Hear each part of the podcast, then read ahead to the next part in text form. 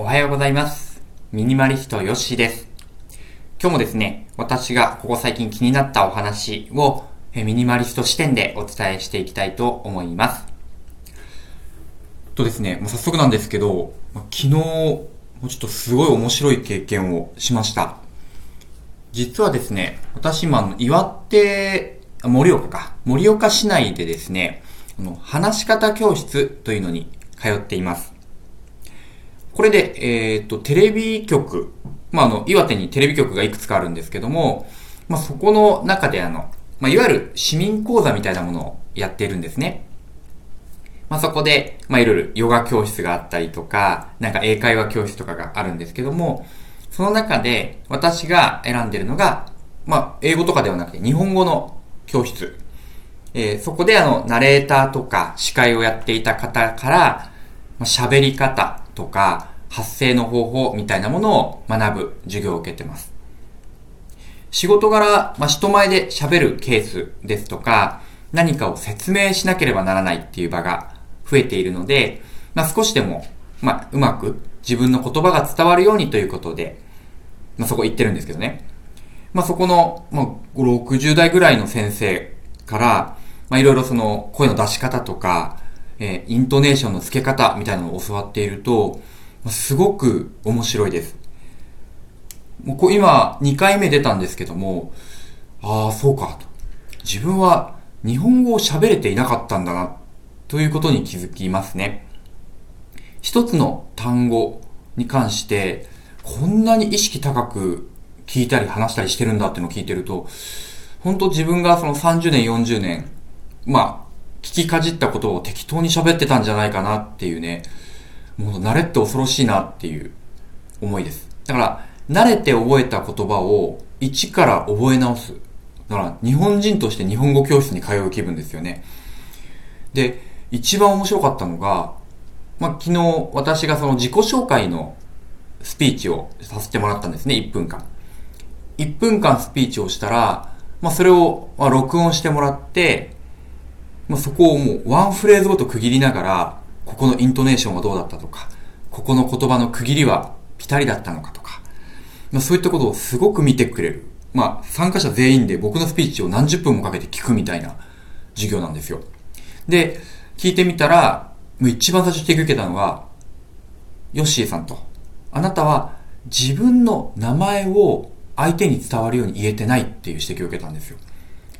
びっくりしましたね。そうか、自分の名前を言えてないのかって。まあ、言えてないっていうか、聞き間違えてしまうような言い方をしている。ね。それだと、よ、なんとかさんって聞こえますよね。なので、ここをちょっと上げてみてください、みたいな。うん。この、ずーっとは自分でね、ちっちゃい時から、僕の名前は何々ですって言ってたものが、ね、こういう指摘を受けると思わずに、まあ、すごい刺激を受けました。だから、当たり前に学んでいたことも、本当にこう時間をかけて学び直すと発見があるんだなっていうのに驚いてます。はい。ではですね、じゃあ今日の本題でございます。えー、自然に生きよう。ね。ナチュラルに生活しようっていう言葉、まあ、皆さん聞いたことあると思います。で、この言葉に対して、まあ今日お伝えしたいのは、自然に生きてはいけないという話です。まあっていうとね、あの、ナチュラリストの方から何か不幸の手紙を送られてしまうかもしれないので、えー正確に言うと、なんか自然に生きようって言われて、じゃあこういうことかなって皆さんが思うこと。えそれに対して、いや、それって自然に生きるとは違うんじゃないかなっていう勘違いですね。うん。こう、自然体で生きるってそういうことじゃないんじゃないかなっていうのを今日お話ししたいんです。まあっていうのもですね、まあここ最近、えー読んでいる本とか、ブログの情報で、まあよく出てくる言葉がですね、え、今あなたが思っている欲求とか思いっていうのは、それは、その過去1万年の中であなたのご先祖様が身につけてきた本能であったりとか、頭の働きなんです。ね。で、えーこの過去1万年は、そういった頭の働き、まあ、他の言い方をすると癖。そういう頭の癖を持っていた人は生き残って、持っていない人は死んでしまった。だから結果的に、そういう頭の働きをしている人類が生き残っているっていうね、話を、まあ、いろんな分野の方の、え本、ブログで見たんですね。例えば、サピエンス全史。ね、これ、ユバルノア・ハラリさんが書いた、まあ、歴史書かつ哲学書みたいな本なんですね。これ4、5年前にも大ベストセラーになった本で、まあ、私も去年読んだ本の中でもベストに入ってる本なんですけども、まあ、サピエンス全史の中で、まあ、もともと人類というのは、まあ、狩猟民族であり、で、えー、数千年前に、まあ、そういう、なんですかね、小麦など、えー、そういう農作物、農作物を作るようになってから、いろんなことが変わってきた。えー、定住が始まって、えー、密集して生きるようになって、伝染病が流行るようになって、格差が生まれて、人間の体はヘルニアに悩まされるようになった。結果的に農作物を育てているのか、農作物が繁栄するために人類は使われているのか、みたいなね、話になったんです。これ以前ちょっとラジオでもお話ししたと思うんですけど、もう、何ですかね。コロンブスの卵みたいな話ですごいショックを受けました。なんか今までの歴史だと農作物を作ることで、まあ我々の人類はもうすごい発展したと思っていたんですけど、その発展は必ずしも幸せではないんじゃないかっていうことを教えてくれたんですね。で、同時に、その定住するっていうのが必ずしも自然ではないし、えー、農作物、まあ、小麦とかお米を当たり前に主食にするというのは、えー、自然に生きるというものには含まれないということなんです。もちろん食べるなということではなくて、その、それを食べることが自然なんだと言われると疑問符がある。そもそも食べていない時代があったわけです。で、しかも食べることによって健康は損なわれている。ですね。で、とこれと同じような話が出ていたのが、スマホ脳という本です。これもラジオで話したかな？のスマートフォンを使い始めた、まあ10年ぐらい前ですか。まあ、私が20代の頃にスマートフォンって一般的に流行り始めたんですが、まあこれが流行ってから、まあ一気にですね、そのうつ病患者が増えてきたとか、睡眠障害の方がもう世界的に激増したと。で、まあ、そこをこう追って原因を探っていくと、まあ、我々が持っている頭の癖ですね。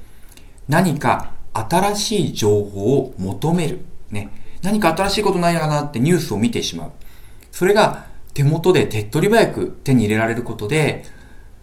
まあ、それがもう癖になってしまう。もう癖が何かあればちょっとニュース何かないかなって見てしまうようになる。これが、まあ、人類の癖なんですよね。自然体ではない。だから1万年前、2万年前にこう狩猟をしていた人類の中で、新しいことに気づく。ね。あれ、昨日までこんな獣道はなかった。もしかして近くに熊が来たんじゃないか。ね。草むらがガサガサっと揺れた。あれは何だろう。そこに興味を持った人は生き残って、気づかなかった人は獣に食べられてしまった。結果的に新しいものに関心がある人が生き残っているから、手元で新しいものが来ると見逃せない。結果的に睡眠を削ってでも LINE ニュースとか Google ニュースとか、まあ、そういったものに目が惹かれてしまう。ということなんですね。これって自然体なんでしょうか？という話なんですよ。だから昔だったら両方いたかもしれないけど、結果的にそういう頭の癖、本能があった人が生き残っているから、自然体って言われてるんだけど、私はそこを、そこ自然体に生きようの範疇に入れたくなくてですね。まあなんでかっていうと、まあさっき言ったみたいに、まあ心を病んでしまったりですとか、あとはその食べ物で言えば体調を崩してしまう。うん。だから今まで通り、えー、食べている。今までと違うものは、今までと同じような種類のものを食べ続けることで体調が悪くなるんであれば、ぱそこは変えなければいけないですね、習慣を。例えば、えー、私今、えー、ファス、えー、16時間ファスティングをやっていて、1日2食で生活をしているんですけども、やはり反対される方って多いんですよね。同僚でもそうだし、家族でも、ええー、っていう、なるんですよ。で、なんで反対するのかなっていうと、1日3食食べることが自然だから。君は今不自然なことをやってるよっていうスタンスなんですよね。ただ、これも、まあ最近まあいろんなブログとかで記事を調べたりですとかね、えー、健康法に過ごすための方法っていうのをいろいろ勉強してると、まあ必ずしも3食食べるイコール健康っていうやっぱことはなくて、まあ世代によっても違うし、食べるものによっても違う。だか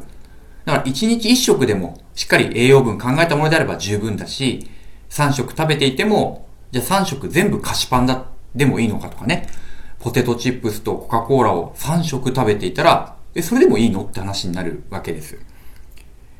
そこは自然体とかではなくて、価値観ですよね。昔からそうやってるから今もそうだっていう持っている価値観の話なので、